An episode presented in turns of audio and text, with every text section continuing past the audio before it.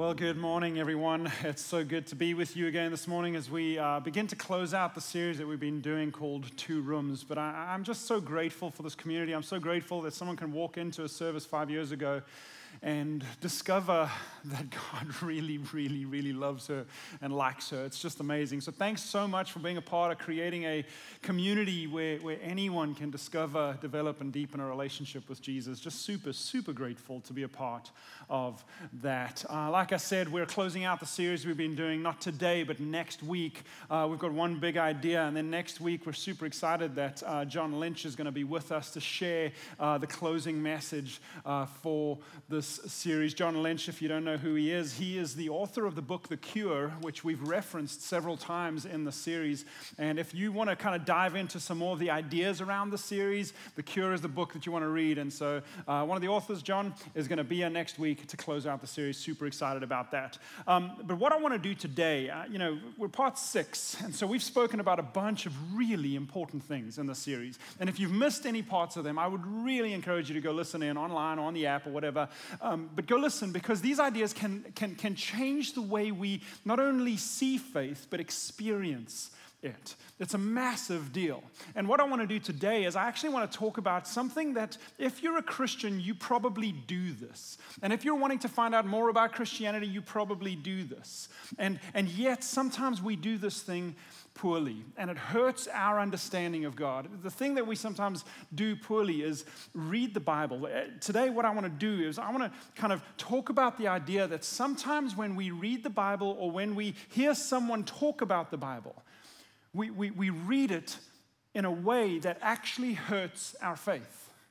We read it in a way that keeps us misunderstanding who God is. And that's kind of what I want to address today. But I need to lay a bit of a foundation before I get there. And, and the foundation I want to lay is kind of remind you of the big idea of this series. The big idea of the series so far is this that Christianity is, is experienced, portrayed, and lived from two very distinct uh, ways or two very distinct rooms. That's why we called it two rooms. The, what we've called it is these two rooms, we've called them the room of good intentions and the room of grace. And in the room of good intention, we have to earn our way to pleasing God. This is a way that we experience Christianity sometimes, or, or Christianity has been portrayed. Maybe you've bumped into this where the primary message is you better do something to earn your way into pleasing God. We live under the assumption that God is only pleased when we work really hard. In the room of good intentions, we live under the assumption that God is only pleased when we work really hard to do good and to be good. We live under the stress of never fully knowing if we've done enough, never fully knowing if we measure up. And so we kind of hide our worst parts and we only show our best parts to God and to others because we never know have I done enough? Because you're living in this, this, this one way of experiencing Christianity. Isabel, who just got baptized, just kind of shared the classic words of someone who's bumped into the room of good intentions. She said that the way she understood God, the version of Christianity that she grew up with, was that God was just judgmental and harsh, and she was constantly just a disappointment. Those are classic words for being in the room of good intentions. And yet, that is a way that Christianity is portrayed. And my guess is most of us have tasted that, have felt that. So that's the room of good intentions. The other one is the room of grace. And in the room of grace, Isabel spoke about that as well, where she walked in and she discovered, oh my gosh, even though I have all these faults, he, he loves me. Because in the room of grace, what we discover is that God loves us so much that even on our worst days, He's pleased with us. What?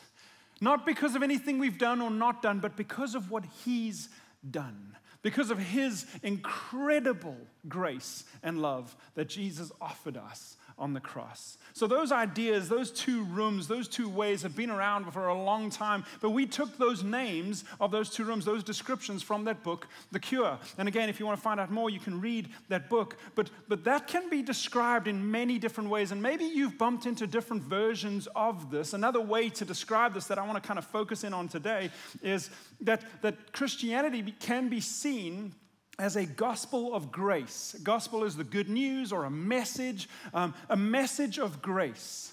It can be understood as that. And, and the gospel of grace, when we understand it like this, and this is how Jesus portrayed it, then what it says is that we, in and of ourselves, as imperfect human beings, we can never do enough to, to, to live up to a perfect God. It says that in the room of the, the, the, gospel of grace teaches that we can't, as humans, imperfect humans, can't live up to a perfect God, but that God sent his son to die for us, to pay the price for every single sin, every single fault, every single mistake, and then not just to offer us forgiveness, but to offer us life and hope and joy and peace and grace and mercy and to adopt us as God's children. That grace has offered that, not by our own doing, but because of what Jesus did. That's the gospel of grace.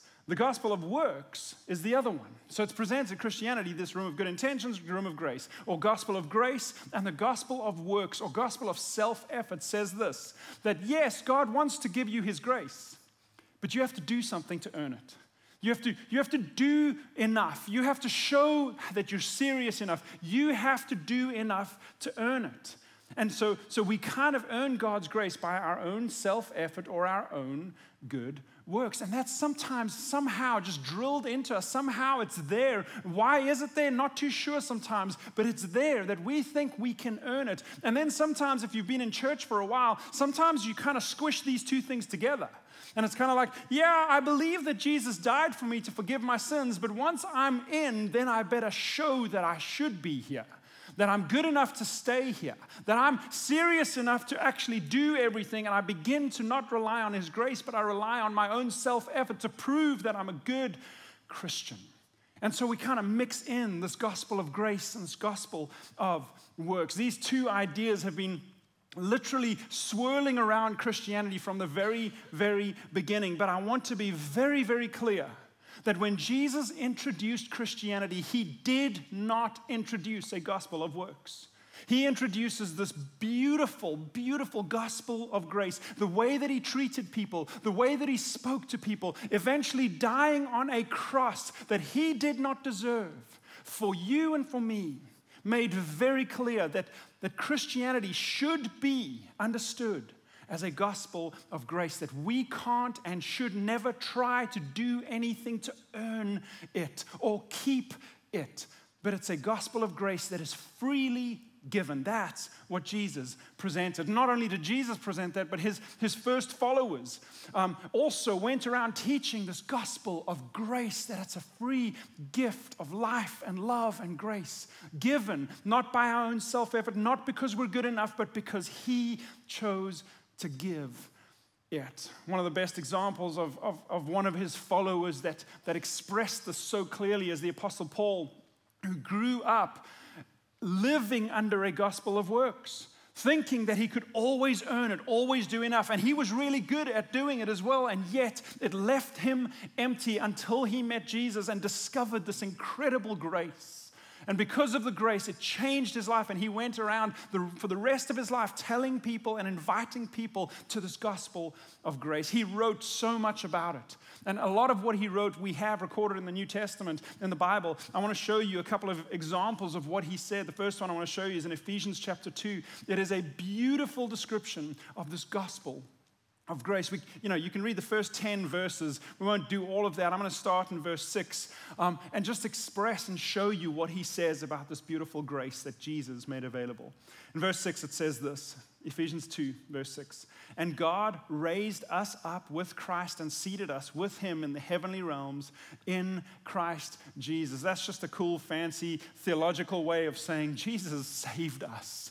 Jesus accepted us. Jesus came toward us and he picked us up and he said, I know you can't earn it and you won't be able to, but I'm giving it to you and I'm seating you with me, alongside me the same as me. It's crazy that he did this. And, and the verse 7 explains why it's beautiful. He says he did that in order that in the coming ages he might show the incomparable riches of his grace. Wherever you read, the foundational idea of Christianity is grace. The, the, the incomparable riches of his grace expressed in his kindness to us in Christ Jesus. And verse 8, Paul explains just this foundational idea for it is by grace that you have been saved through faith. And this is not from yourselves, it is a gift of God, not by works, so that no one can boast. I don't know if it could be clearer that the message of Christianity is not and never has and never will be and never can be something that you work hard to earn. Never. Paul made it clear. He said, It is not by work so that no one can boast. He knows we'll boast. Because if I do it better than you, I'll be like, I'm awesome. Paul says, No, it's not that. That's in us. He says, You cannot earn this. You cannot keep it by your own strength. It is a gift. It is grace. It is grace. It is by grace. There's nothing that we can do to add to the efforts of what it takes to connect with God, to be reconciled with God, to be saved. It has everything to do with the magnitude of God's love and grace and desire to do whatever it takes to save us. Now, I'm harping on this because this is a big, big deal. It's such a big deal that, that Jesus talked about this. Jesus died for this. And then Paul wrote about this over and over and over again that it's by grace. And it's something that's so big, and yet, still, over and over, we like, like you know, we kind of, our gravitational pull is, is back towards, I got to earn it. I got to work on this. I got to show. I got to prove. Somehow that's in us. So much so that Paul wrote so much about it. Jesus talked about it. And then every now and then, it gets so bad in a church culture that someone remembers, oh my gosh, this is not about works. It's not about self effort. Let's remind people that it's by grace. One of the historian, you know, historical people that did this so beautifully is a guy named Martin Luther. Maybe you've heard of him. He lived in the late 15th century, early 16th century, but he lived in a church world where they were literally saying, God wants to give grace, sure. Jesus died, sure, but you have to do a bunch of stuff to earn his grace. And Martin Luther was like, wait, what? If you have to earn grace, then it's not grace, then it's wages. What you earn is wages, it's a salary. You, you deserve it. No, no, no, no. Grace cannot be earned. And he went back to Paul and he went back to what Jesus said. And he came out and he taught and he wrote and he expressed very strongly that this is not something we can earn. It's not by self effort, it's not a gospel of works, it's a gospel of grace. And he laid the groundwork for what has become a phenomenally important statement that describes Christianity. That this statement, if we can understand this statement, this helps us understand the foundational idea of what Christianity is. And the statement is this that salvation is by grace alone, through faith alone, in Christ alone. And if we can understand that, if we can have that as the basis of our understanding of a relationship with God, that it is by grace alone, through faith alone, in Christ alone. In fact, this is so important. I'd love for you, if you're comfortable with it, I'd love for you to say this with me. Okay, you ready? One, two, three. Salvation is by grace alone, through faith alone, in Christ alone. Now, there's so much in this statement, and maybe at some point we'll come back and delve really deep into it. But what I want to point out today is it says it's by grace alone. There is nothing we can do to add to it. It is not a gospel of works and self effort. If ever self effort sneaks into your relationship with God, then it doesn't line up with this foundational statement that, that Paul made clear about grace and that Martin Luther kind of expressed in a way that's easy and memorable. That it's by grace alone, through faith alone, in Christ alone, that his salvation, his grace, his acceptance, everything that God offers comes how? By grace alone. Do I need to do anything to get it? No, it's by grace alone, through faith alone. In other words, if I just simply trust Him, if I just simply trust Jesus, then everything is available, 100% available to us when I trust Him. Again, I want to show you two more verses that make this plain as day. It's all over Scripture. I read that Ephesians 2. In Ephesians 3, Paul continues to describe it. He says in 3 verse 2, Surely, Paul's writing to these people who live in Ephesus. He says, Surely you have heard about the administration of God's grace that was given to me for you. In other words, he was saying, This is the message of grace that I came to give you. Jump to verse 6. He says, This mystery is that through the gospel, the Gentiles, that's non Jews, through the gospel, the Gentiles are sharers together in the promise in Christ Jesus. This promise, we are given this promise because of what Jesus did. And then verse 12 says it so beautifully in Him, in Christ, and through faith in Him, we may approach God with freedom and confidence. Not going, Am I allowed to? Is it okay? No, with freedom and confidence through Christ, by grace alone, through faith alone in Christ alone. One more verse, Philippians 3, verse 9. Paul is busy writing about himself, and he says this Not having a righteousness of my own that comes from the law. In other words, by doing all the right things, by keeping all the rules, by keeping all the laws. Not having a righteousness that comes from my own self effort, but that which is through faith in Christ the righteousness that comes from God on the basis of faith. It couldn't be clearer that Christianity's foundation is not you better do better.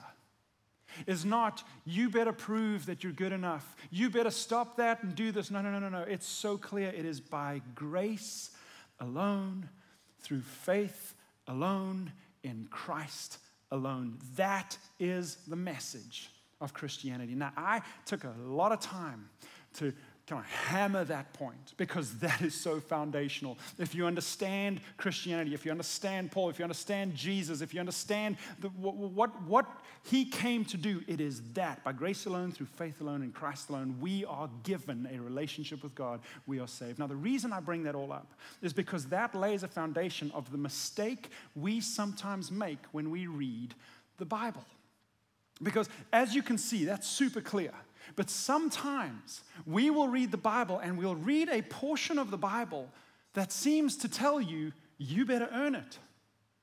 We'll read, a, we'll bump into a, verse here or a, a, passage there that says, oh my gosh, if you don't do this, and I'm going to show you a few examples today, but we, we bump into these verses and we forget the foundation of Christianity is by grace alone, through faith alone, in Christ alone.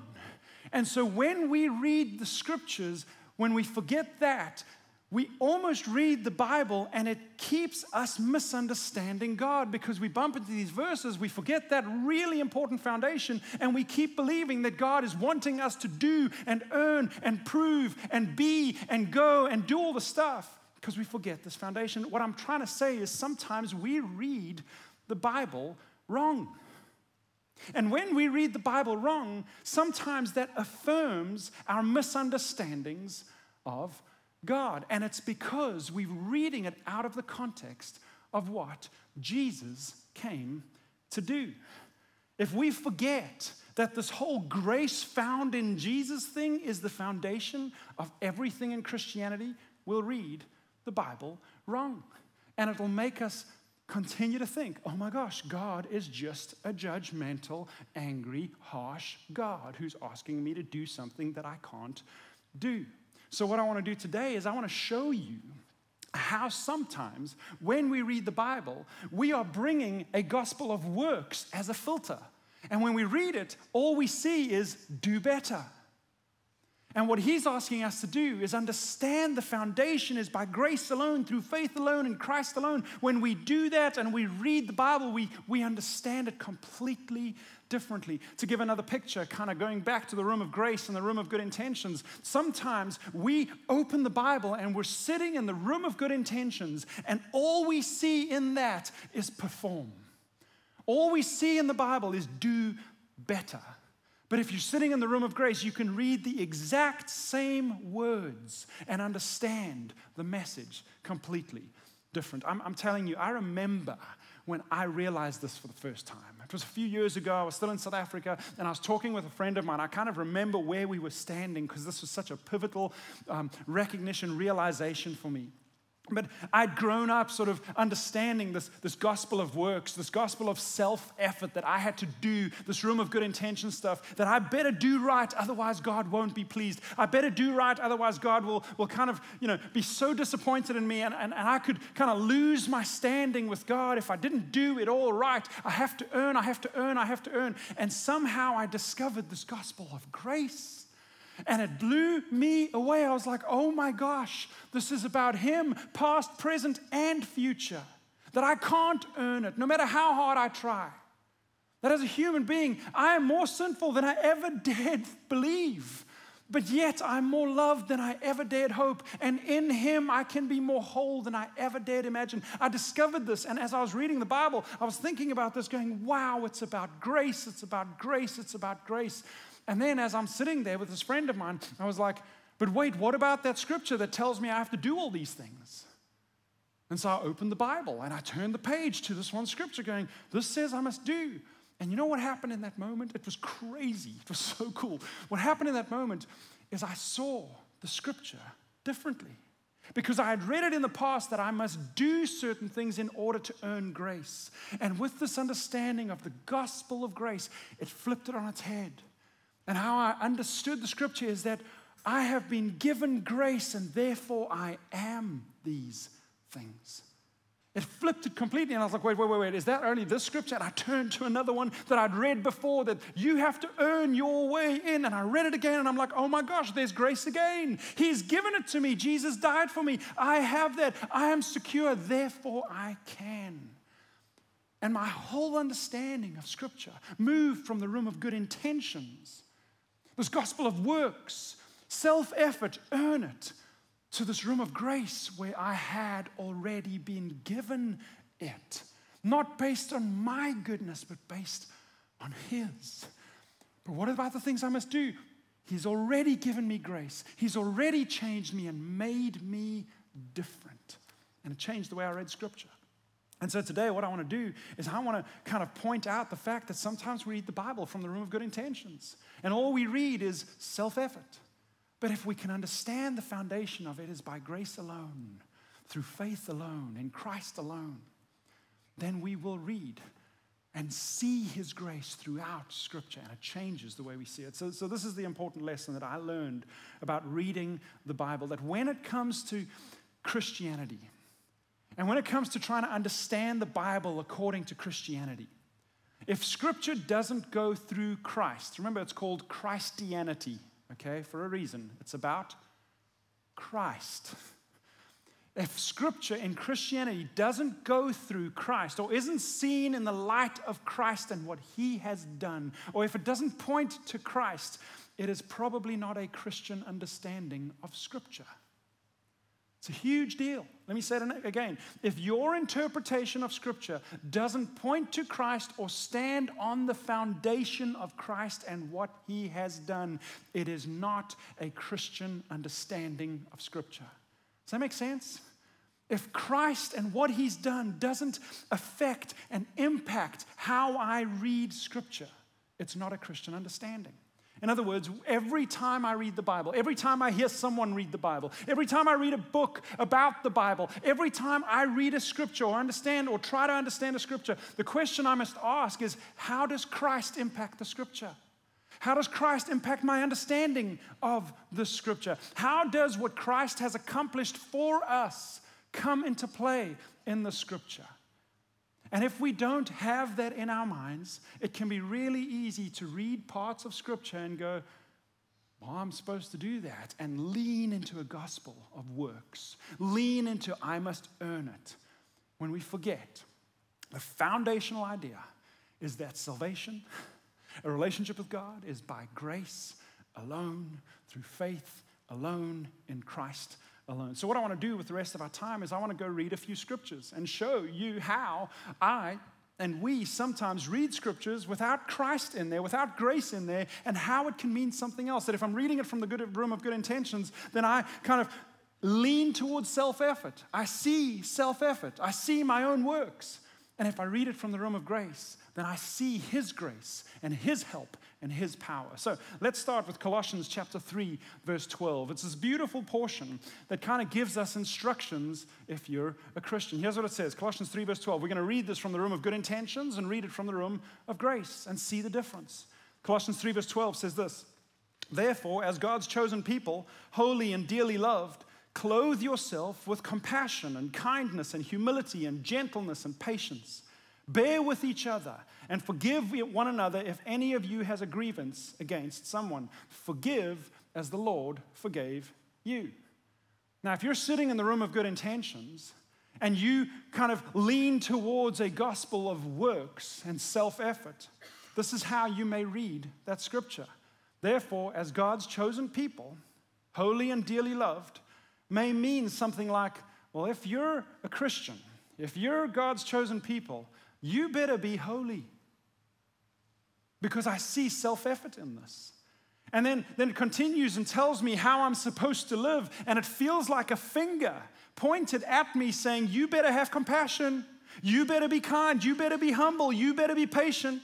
You better bear with one another. These are instructions because if you call yourself a Christian, come on, then you better do these things. And it feels like finger pointed, call to self effort that we're supposed to do. And then it gets to that forgiveness one. And this one's tough for me because it's like, and you better forgive the way that the Lord forgave you. The Lord forgave you, He died for you, He forgave you. And you're hurt by someone? What's wrong with you? Why can't you forgive?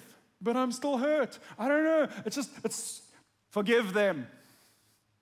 And it's this finger pointed saying, You better do better if we're sitting in the room of good intentions. I don't think that's how it was meant to be written. And I think if we understand that salvation is by grace alone, through faith, trusting Him alone, in Christ alone, then I think we can understand this differently. If you're sitting in the room of grace while you're reading this scripture, I think it'll mean probably something like this. He starts off by saying, Therefore, as God's chosen people, holy and dearly loved. Doesn't that mean that God chose you? What if you start reading this from that standpoint? I'm chosen by my Heavenly Father. And He somehow has already made me holy. He has put His Holy Spirit in me. He's changed me on the inside. And it says, I'm dearly loved. What if we read every instruction in Scripture with that foundation that I am chosen, I am holy? I know I don't feel it sometimes, and I have some dumb thoughts and dumb things that I do sometimes, but inside me, He has put His holiness in me, and I am dearly loved. Man, when I feel dearly loved, I'll do anything for you. When you're pointing at me saying, you better, I like, oh, get defensive. But if I feel dearly loved, then I'll do anything. And maybe those instructions of, okay, would you go and be kind and humble and patient and compassionate? Maybe he's saying, I've put my spirit in you and this is who I'm making you to be. It's not something you have to do to earn your way in. This is who you are if I'm in you.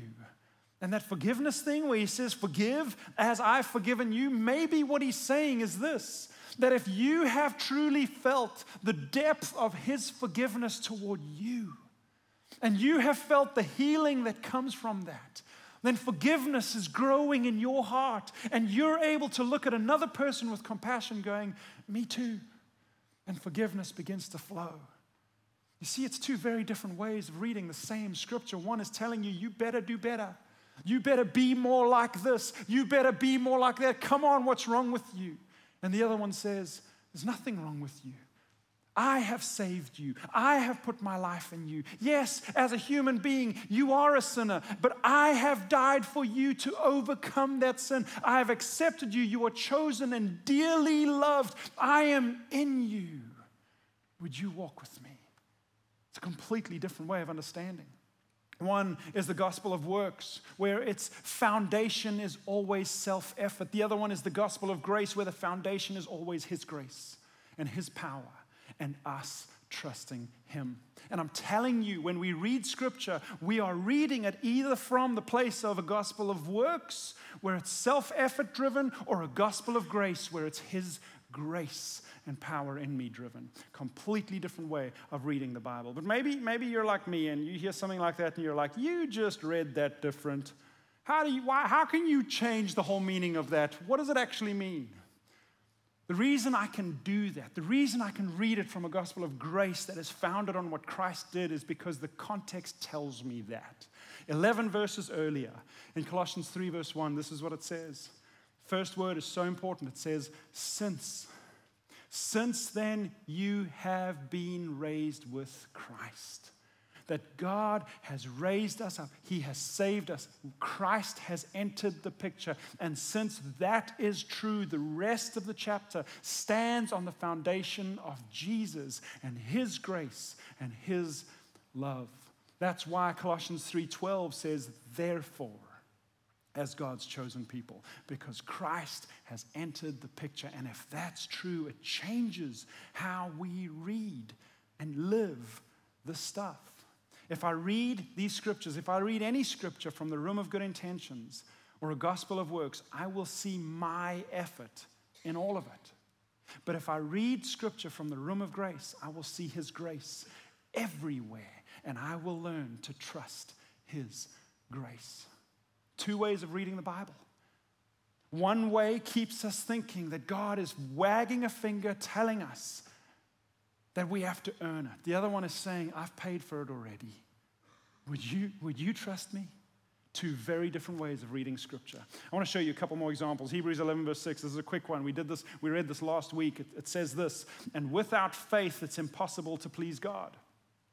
If you're standing in the room of good intentions or seeing this as a gospel of works, what you may read with that is something like this Without faith, it's impossible to please God. Uh oh, I better have the right faith, otherwise, I'm not going to please God. You better do it right.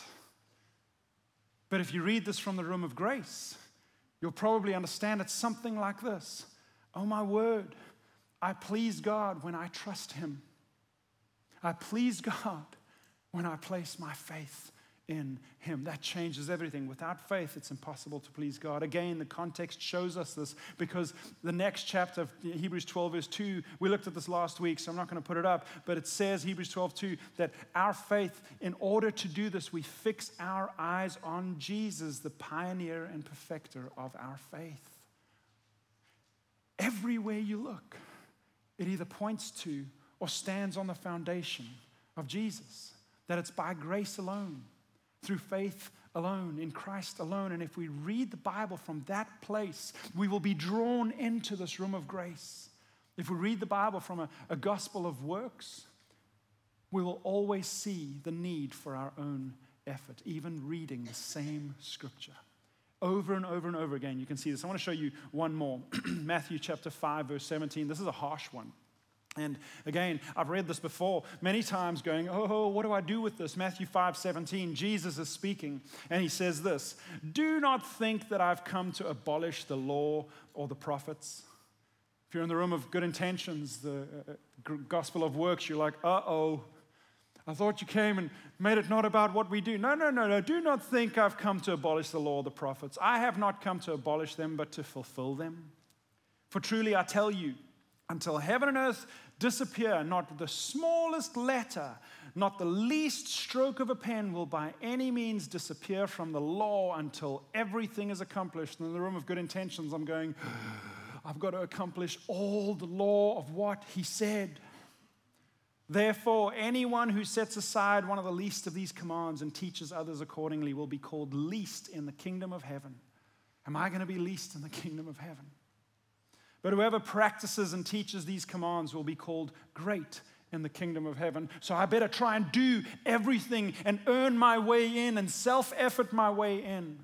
And then he says this in verse 20 For I tell you, scary verse, that unless your righteousness surpasses that of the Pharisees and the teachers of the law, who were the most righteous people in that day, unless it surpasses their righteousness, you will certainly not enter the kingdom of heaven. Well, what do you do with that? Well, if you're reading from the room of good intentions, you're like, oh, I've got to do all the stuff. How am I going to be better than them? And I'm only going to show my best parts and I'm going to, you know, hide the worst parts. And when I make a mistake, I'm not going to tell anyone and I'm not going to show God. I'm going to try and do everything I can to please what Jesus said. And it was Jesus who said it. So how do I do that?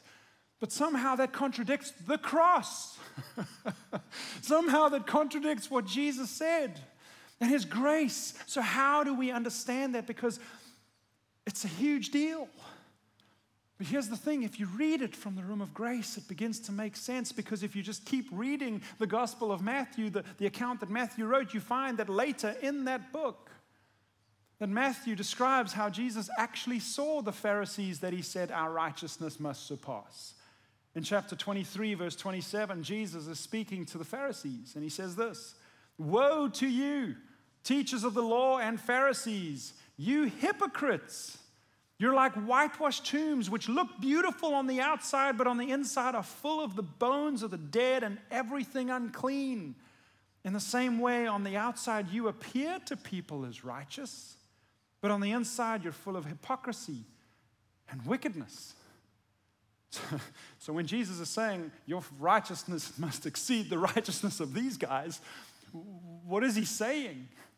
I think what he's saying is this that even the most righteous looking people can't earn their way to grace. Even the most righteous looking people can't earn their way to grace. And I think Jesus was saying, You need a deeper righteousness that you can't create, that you can't make happen. Not even the Pharisees could make that happen. You need a deeper righteousness and a grace.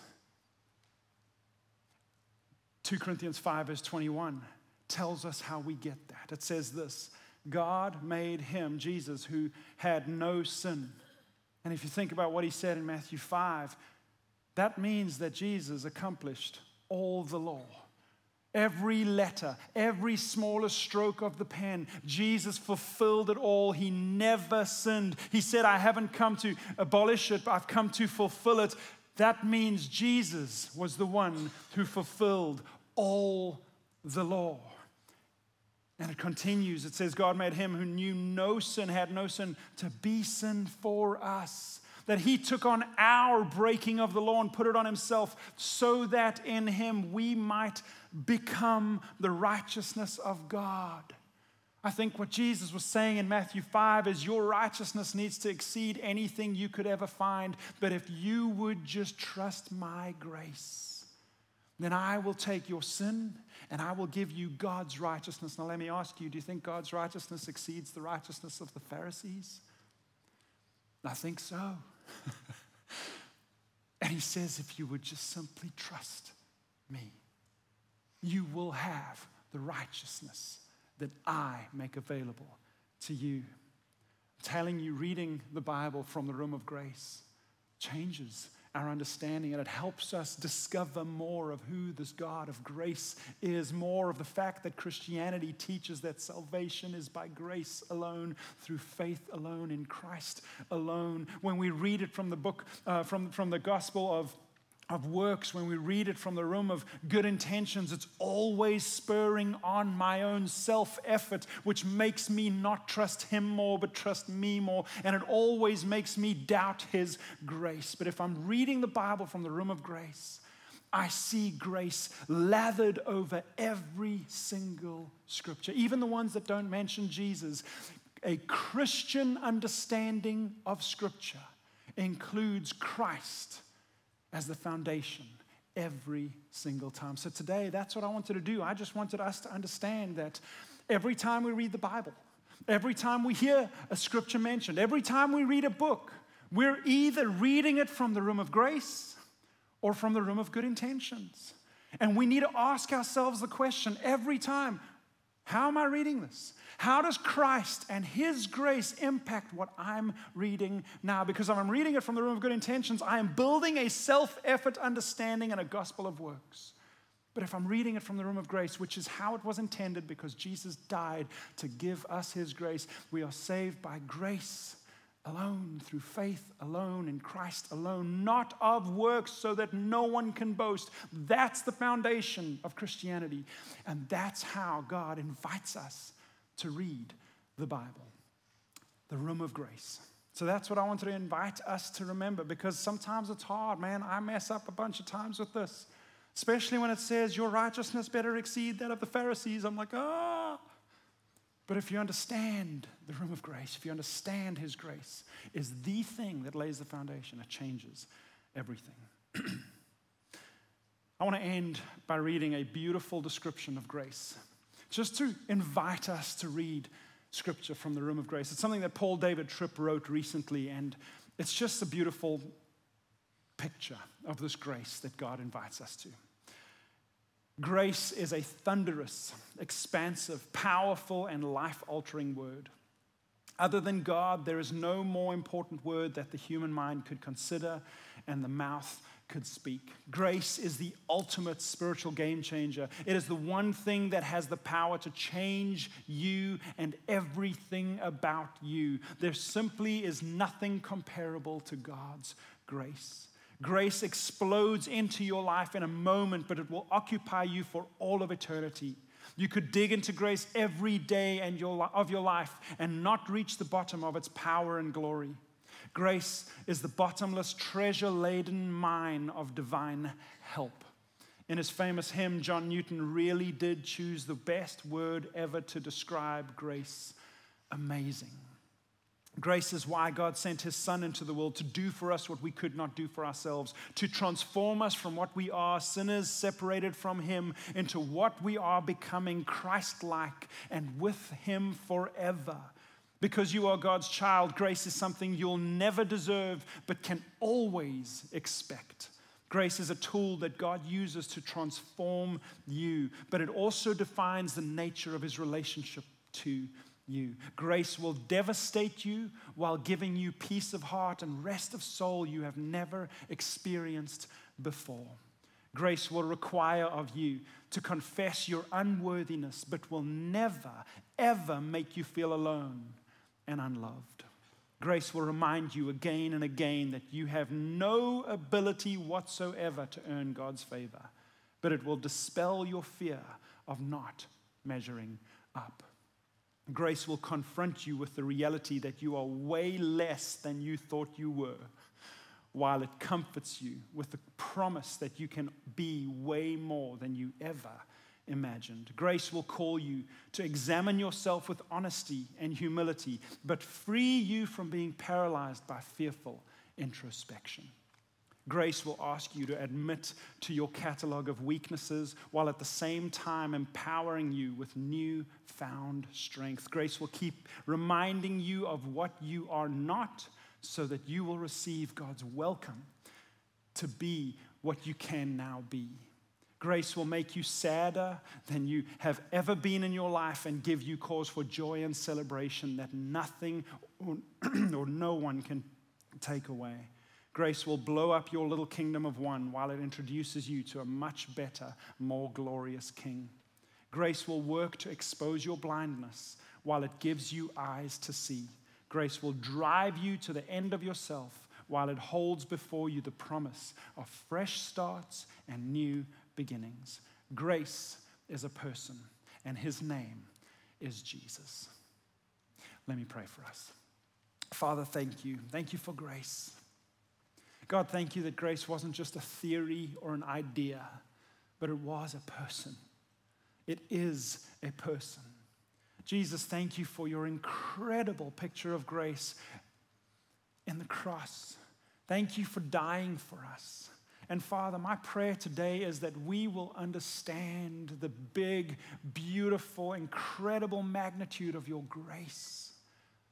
That while we are drawn to self effort and drawn to our own works to try and please and impress, would you remind us every day that your grace is there? And then, Father, I pray that as we read the Bible, we will remember to ask how does what Christ did and the grace he offers impact the scripture? Help us understand that. And thank you, thank you, thank you for your grace. In Jesus' name, amen.